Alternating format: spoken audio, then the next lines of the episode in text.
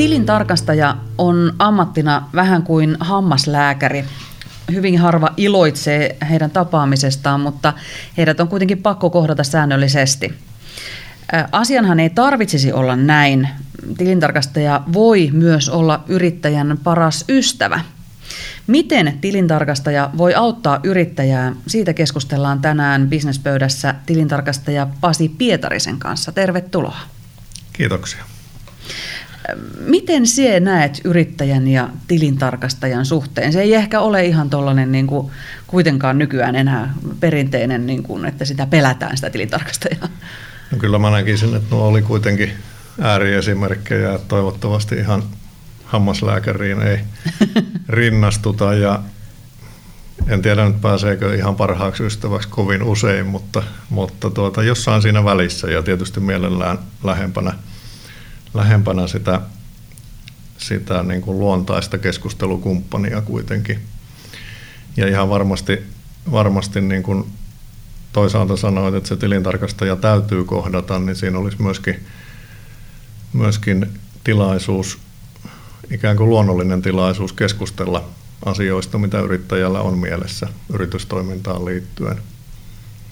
Niin, lähtökohtaisesti tilintarkastajan kanssa ollaan tekemisissä kerran pari vuodessa, vähän riippuen niistä tilikauden tarkastuksista.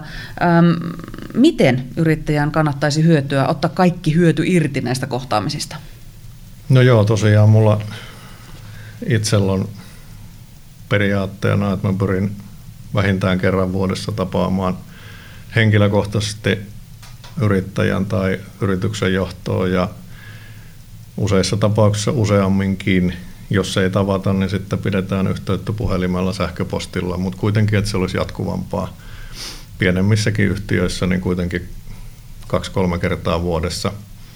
Tilintarkastuksenkin näkökulmasta on hyvä päivittää tilannetta jo hyvissä ajoin ennen sitä tilikauden päättymistä. Ja siinä on taas luon, ikään kuin luonteva hetki keskustella puolin ja toisin siihen yhtiöön liittyvistä asioista. Ja tota, yrittäjän näkökulmasta ajattelisin, ajattelisin niin, että kun tilintarkastajan kanssa tavataan, niin yrittäjä voisi jo ennakkoon miettiä, mitä sellaisia ää, taloushallintoon, rahoitukseen, verotukseen, yhtiölainsäädäntöön, raportoinnin kehittämiseen, ylipäätään yritystoimintaan liittyviä asioita, kysymyksiä on siinä lähiaikoina ollut, mitä itse olen miettinyt tai pohtinut. Ja näitä voi ihan vapaasti tuoda, tuoda ikään kuin oman agendan kautta siihen keskusteluun ja siltä osin, kun ne osuu niin sanotusti siihen tilintarkastajan tontille, niin, niin siinä on luonnollinen tilanne keskustella niistä.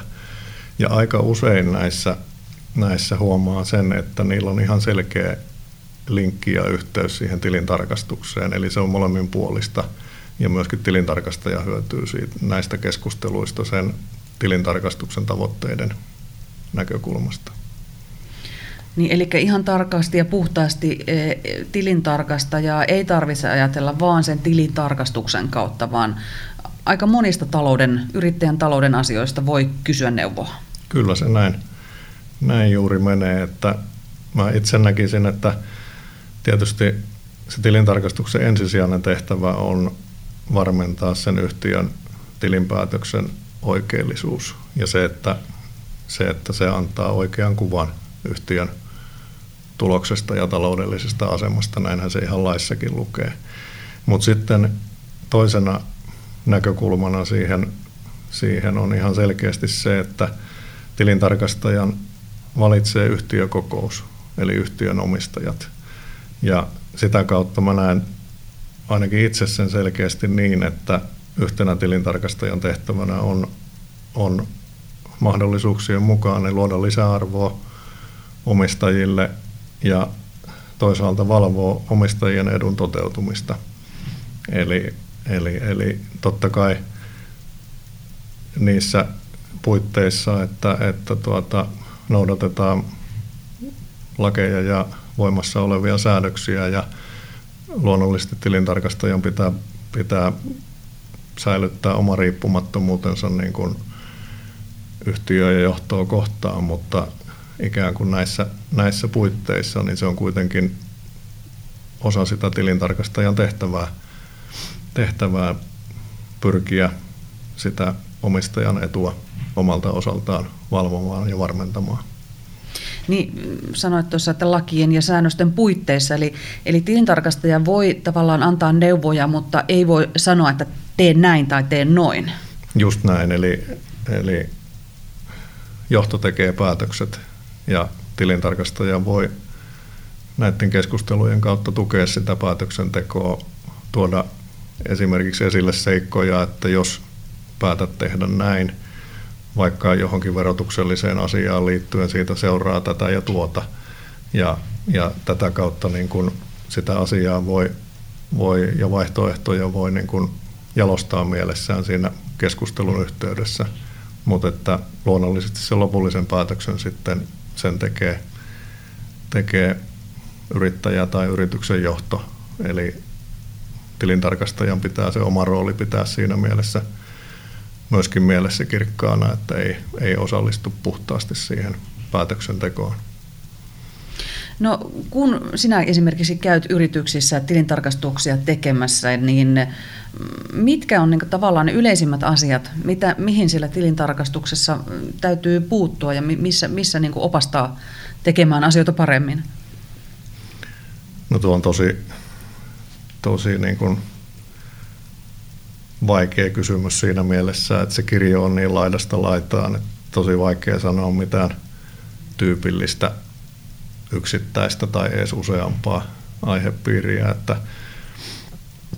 usein puhutaan esimerkiksi arvostuksiin liittyvistä asioista,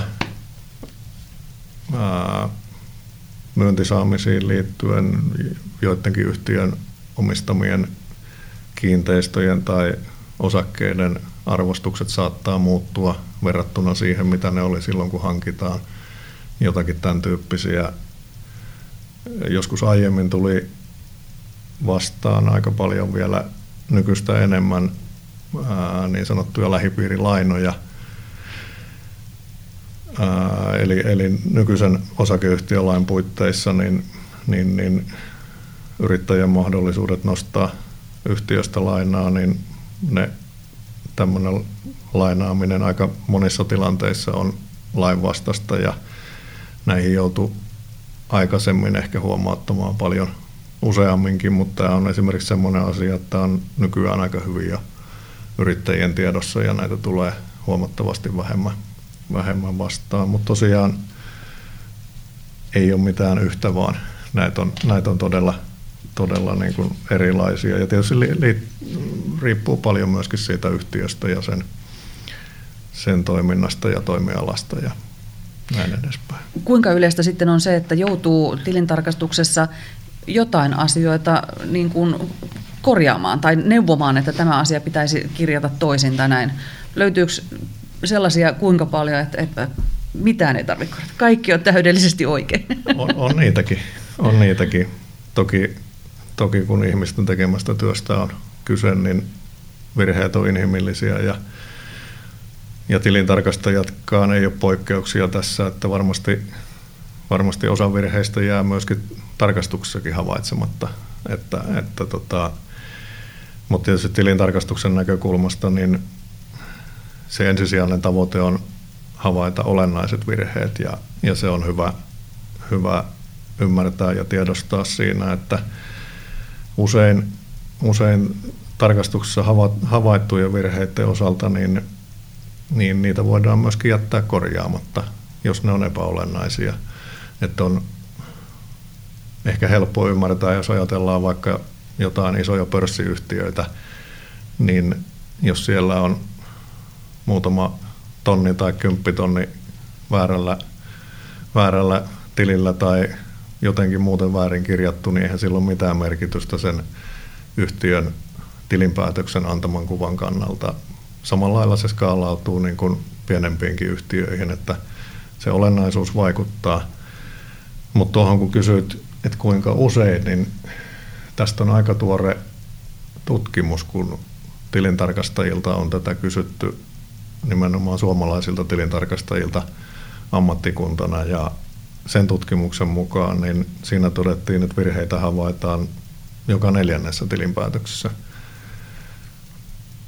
Ehkä se aika hyvin voisi siihen, siihen suuruusluokkaan mennä oma, omakin havainto, että kyllähän niitä tulee, tulee ja myöskin semmoisia, mitä joudutaan korjaamaan, mutta niin, niin, niin sehän on toisaalta se tarkoituskin, että tämän tyyppiset asiat sitten pystytään siinä vaiheessa havaitsemaan, kun niihin voi vielä vaikuttaa.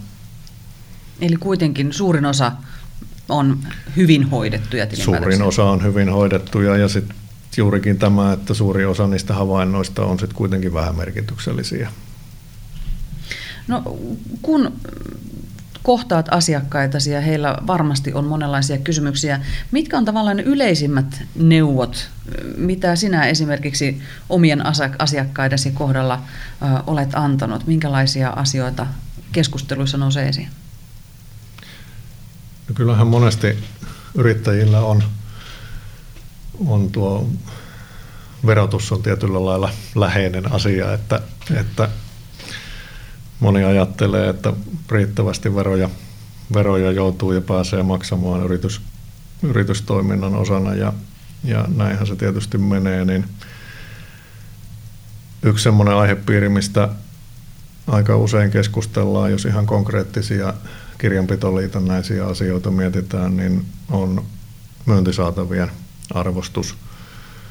Eli silloin kun yhtiöllä on selkeästi erääntyneitä vanhoja myyntisaamisia, jotka saattaa olla sitten tavalla tai toisella jo epävarmojakin, niin joissain tilanteissa saatetaan ikään kuin tarpeettomasti lykätä niihin liittyviä kirjauksia.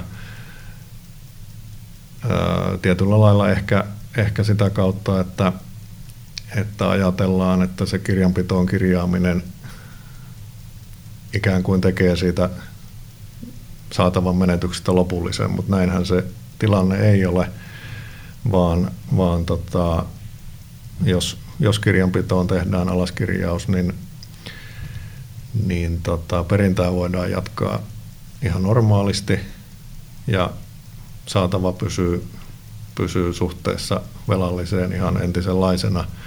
Mutta se hyöty, minkä siitä saa, on se, että kirjanpitoon kirjaamalla ää, saa siihen myyntisaatavaan liittyvän arvonlisäveron hyväkseen siinä kohtaa hyvinkin nopeasti ja sitten myöskin saatavan alaskirjauksen pystyy vähentämään verotuksessa. Jos siihen joskus myöhemmin se suoritus saadaan, niin, niin sitten se vaan kirjataan ja ikään kuin palautetaan aiemmat kirjaukset, mutta jos siinä on selkeä epävarmuus, niin nämä verohyödyt on mahdollista ottaa jo aikaisemmin ihan voimassa olevien verosäännösten mukaisesti. Sitten taas jos ajatellaan vähän isommassa kuvassa vaikka nyt sitten yhtiön omistukseen, omistusjärjestelyihin liittyviä asioita, niin se on iso osa yrittäjäkentästä on, on sen ikäistä, että esimerkiksi yrityksen myynti tai sukupolvenvaihdokset voi, tulla, voi olla niin kuin lähitulevaisuudessa ajankohtaisia. näihin se selkeä neuvo on se, että kannattaa aloittaa niiden suunnittelu, miettiminen ja työstäminen mieluummin hyvissä ajoin. Et ne on kuitenkin sen tyyppisiä päätöksiä, ne on monelle yrittäjälle ihan ainutkertaisia tai kuitenkin harvemmin toteutettavia, niin, niin, niin yksin jo se päätöksen teko vie oman aikansa – Lisäksi ne on sen tyyppisiä tapahtumia, mitkä saattaa edellyttää ikään kuin järkevän toteutuksen kautta sitä, että tehdään vaikka jotain yritysjärjestelyjä, yritysrakenteen muutoksia, omistusta järjestellään jollain tavalla ennen, ennen sitten myyntiä tai jotain tämän tyyppisiä toimenpiteitä ja myös ne ottaa aikaa. Eli, eli tämmöisiin asioihin valmistautuminen, niin sekä henkisellä että sitten käytännön toteutuksen tasolla, niin siihen kannattaa varata aikaa. Ja itsellä se on tullut vastaan sitä kautta, että, että sitten kun näihin ei ole ryhdytty ajoissa, niin on joitakin semmoisia niin valitettavampiakin esimerkkejä, että ihan, ihan niin kuin kannattavia toimivia yhtiöitä, niiden toiminta on saatettu joutua vaikka lopettamaan, kun sitten on tullut se tilanne, että, että yrittäjä on syystä tai toisesta joutunut aika nopeasti jäämään aktiivi, aktiivityöstä pois ja sitten näitä seuraavia steppejä ei ole mietitty, niin, niin nämä on tietysti semmoisia, mitkä on ihan turhia kaikkien kannalta, jopa sitten yhteiskunnan kannalta, että siellä jää niin kuin tämmöistä toimivaa yritystoimintaa sitten pois. Tilintarkastaja kiertää hyvin monenlaisissa yrityksissä ja varmasti näette monenlaisia tapoja pyörittää yrityksiä. Voiko yrittäjä esimerkiksi sitten kysyä tilintarkastajalta jotakin käytänteitä, mitkä olisivat jollain toimialalla parhaita käytänteitä, miten kannattaa, miten, miten niin kuin muut yritykset hoitaa asioitansa. Voiko tilintarkastaja tämmöisissä asioissa opastaa? Ilman muuta voi, ja näistä keskustellaan paljon. Et tietenkin on selvää, että ei voi puhua ikään kuin esimerkkeillä, että tuo sun naapuri toimii näin, näin mutta toisaalta sitten taas se käytännön faktahan on, että tilintarkastaja vuosien saatossa näkee useiden kymmenien, jopa satojen yhtiöiden tapaa toimia ja sieltä niin kuin väistämättä muodostuu käsitys ainakin tietyistä hyvin toimivista menetelmistä ja, ja toimintatavoista. Ja sitä kautta aika usein tilintarkastajalla voi olla jotain annettavaa, eli, eli kyllä näistä kannattaa keskustella. Ja taas mä näkisin sitäkin kautta, että luonnollisesti se on myöskin tilintarkastajan etu, että se asiakasyhtiön taloushallinto toimii asianmukaisesti. Se helpottaa sitä tarkastajan työtä ja se on, se on molempien, molempien hyöty siinä kohtaa, että siinä mielessä kannustan kyllä tämmöisiin keskusteluihin. Mikä on sinun yleisin neuvosi yrittäjille, että miten tilinpäätös kannattaa hoitaa? Onko se, että viedään kaikki kuitit kirjanpitäjälle? Jossain tapauksessa se voi niinkin toimia. Riippuu todella paljon tietysti taas kerran siitä, siitä yrityksestä. Että kyllähän niin kuin, ehkä ihan se tilinpäätöksen laatiminen niiden osalta sitä myötä, kun se yritystoiminta on pyörinyt aikansa ja se on kuitenkin tietynlaista vuosittaista rutiinia sitten niin yrityksille kuin tilitoimistolle, joka, joka sen käytännön toteutuksen tekee, niin kyllä mä sanoisin, että nämä, sinne ne käytänteet löytyy ihan niin kuin vuosien saatossa ja, ja, ja sen elämän elämän kautta, että kyllä sielläkin on asioita, joita pystyy havainnoimaan tarkastajan silmin ja suosittelemaan suosittelemaan, muuttamaan jotakin käytäntöjä. Mutta ehkä vielä enemmän mä näkisin, varsinkin pienissä yhtiöissä, niin aika usein sen lakisääteisen raportoinnin toimiessa niin saattaa jäädä miettimättä se, että millä lailla se raportointi tukee sen yrittäjän päätöksentekoa, antaako se mahdollisuuksia seurata esimerkiksi, jos on useampia, useampia tota, liiketoimintoja, niin vertailla niiden kannattavuutta, asiakaskohtaisia kannattavuuksia, ikään kuin miettiä sitä, että mitä on järkevää tehdä ja mitä taas ei, tai mihin suuntaan yhtiö pitäisi kehittää. Että isommilla yhtiöillä, kun on resursseja, resursseja enemmän siihen hallintoon ja raportointiin, niin nämä on usein astetta paremmalla tolalla, mutta, mutta sitten osalla pienistä yhtiöistä niin varmasti olisi kehittämisen varaa sillä puolella. Ja usein sitten kun näistä yrittäjien kanssakin lähtee keskustelemaan, niin sieltä aika usein nousee semmoisia teemoja, että no en mä tätäkään mistään raportista näe.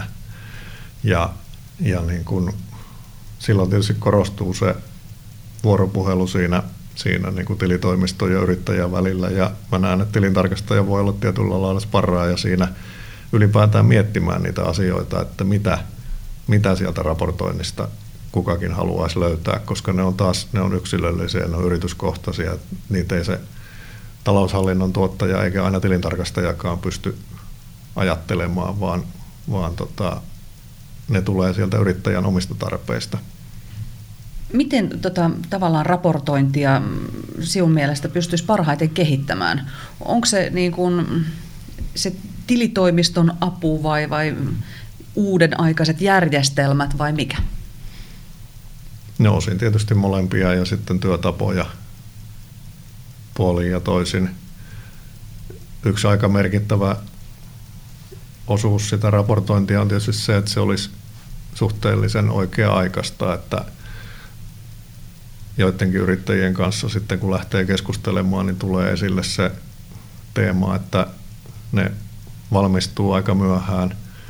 Ää, onko ne, onko ne niin kuin sen tyyppisiä, antaako ne vastauksia niihin tarpeisiin, mutta usein sitten taas silloin, jos kysyy, että no, oletko keskustellut siitä tilitoimiston kanssa, niin, niin, niin sekään ei ole välttämättä selvää, että siitä on käyty keskustelua. Että tässä taas tulee se tämmöinen sparraajan rooli, rooli mun näkökulmasta tilintarkastajalle, eli, eli herättää niitä ajatuksia, ajatuksia tällekin puolelle. Ja, ja tota, totta kai sitten niin kuin tiedon tuottamisessa on aina se, että usein taas pienessä yhtiössä se tiedon lähdehän on monesti se yrittäjä. Että sitten jos on niitä tiedon tarpeita, niin pitää huomioida sekin, että usein sen yrittäjän on osallistuttava tavalla tai toisella sen tiedon tuottamiseen ja sen keräämiseen, että taas se tilitoimistokaan ei pysty, pysty tota, niin kuin kaikkea valmiiksi tuottamaan, jos, jos sitä ei tule sitä tietoa sieltä, sieltä, sieltä yrityksestä.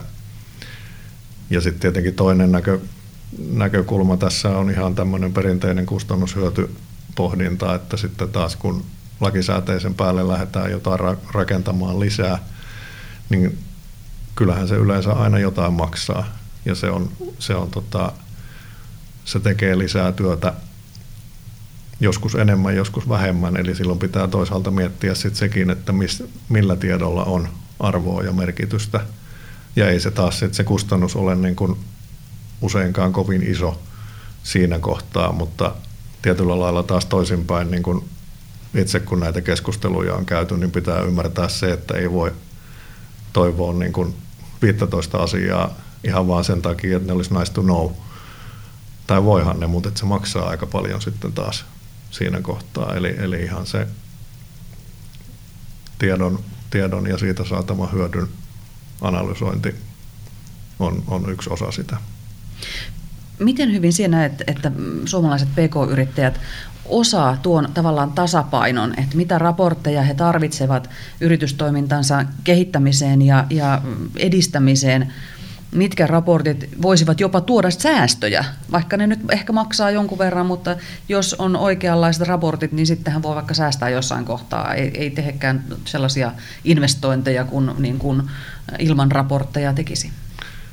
No kyllä mä näkisin, että kyllä niin kuin keskimääräinen yrittäjä, niin kyllä se kuitenkin jopa yllättävän hyvin osaa tulkita niitä raportteja silloin etenkin, jos ne on, ne on vähintäänkin käyty läpi hänen kanssa ja, ja tuota, mahdollisesti jopa muokattu jollain muotoa sitten niiden toiveiden mukaisesti, niin, niin kyllä sitä käyttö- ja hyödyntämiskykyä löytyy yllättävänkin paljon, vaikka ei varsinaisesti niin kuin taloudellista, taloudellista tota, koulutusta tai tai sen puolen tämmöistä erityisosaamista ole.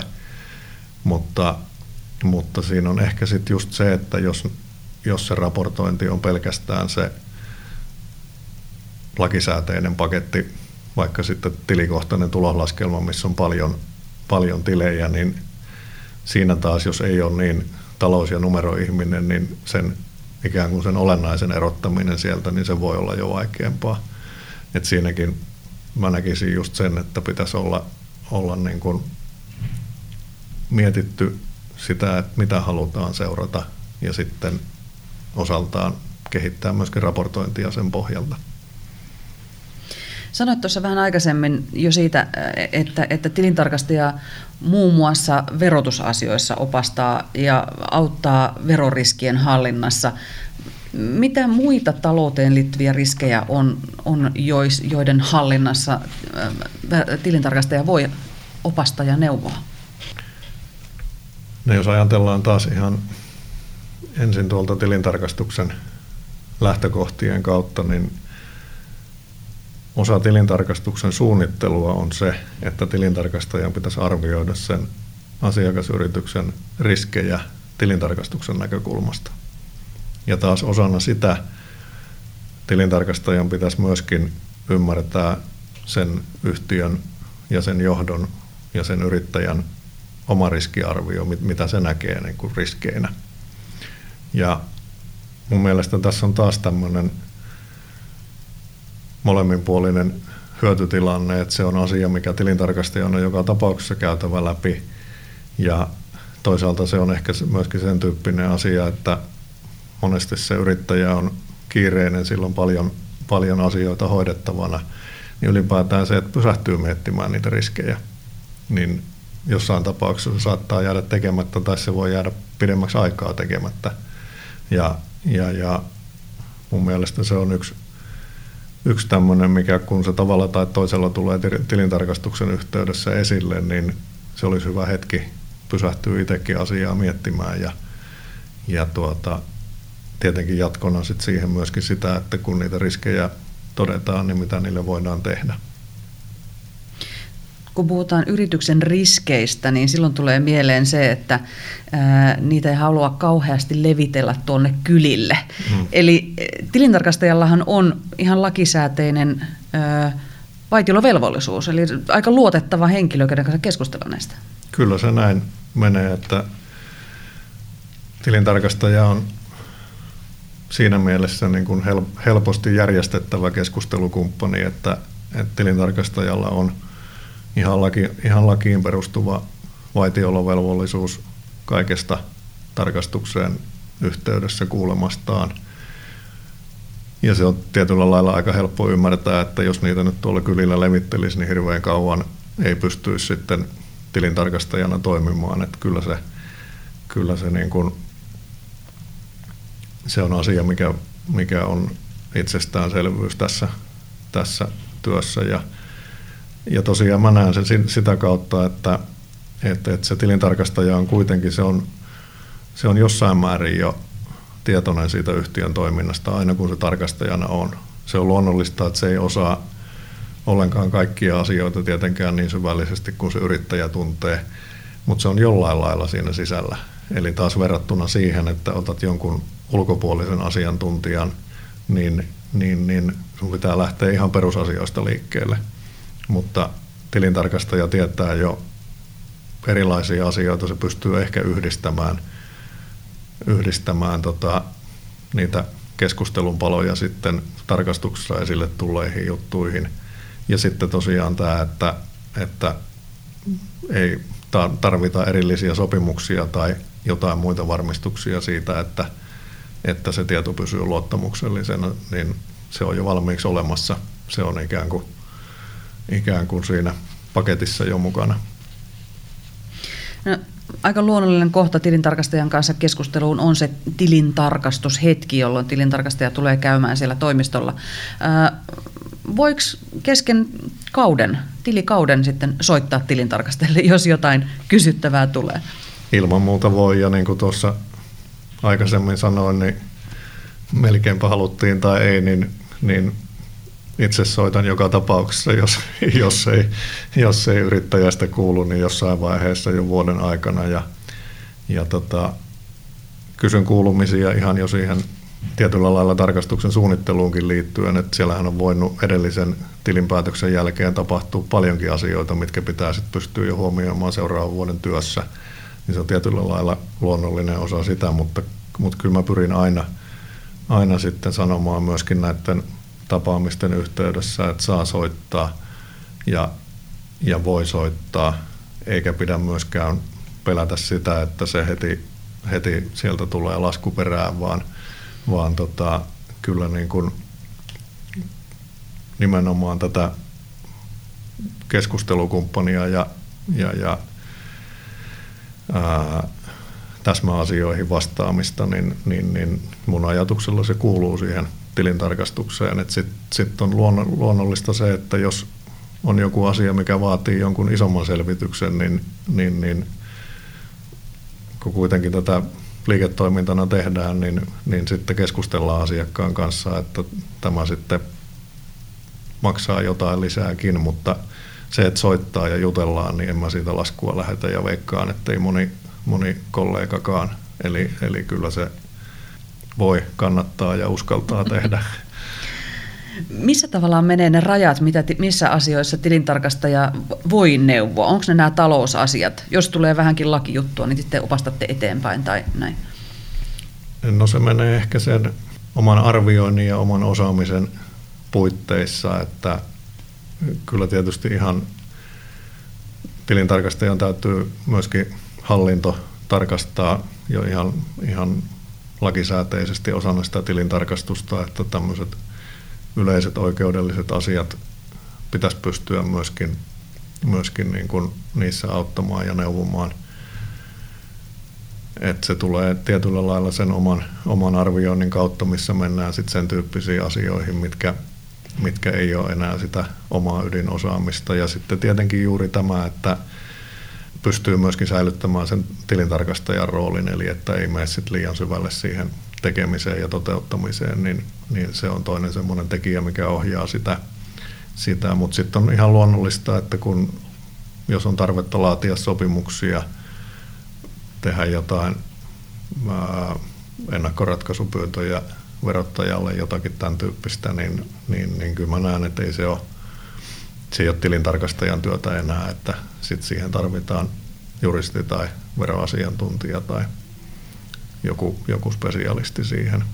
Et tietyllä lailla mä oon, kun aloitit siitä hammaslääkäristä, niin mä oon joskus leikillisesti sanonut, että, että silloin kun se keskusteluyhteys on hyvin hyvä ja avoin ja toimiva molemmin puolin, niin tilintarkastaja voisi olla tietyllä lailla tämmöinen yrityksen vähän niin kuin henkilääkäri, että, että sille voi kertoa niistä asioista ja ongelmista. Ja yleislääkärinä se tilintarkastaja voi tämmöiset yleisemmät asiat voi auttaa aika pitkällekin, mutta sitten jos on sen erikoislääkärin tarvetta, eli tarvitaan sitä juristia tai, tai veroasiantuntijaa tai jotain muuta, niin sitten tilintarkastaja voi myöskin ohjata, ohjata sinne, eli tietyllä lailla se toimii, toimii samantyyppisesti siinä se suhde ja, ja rinnastuu myöskin siinä mielessä, että se on tosiaan sekä lakiin että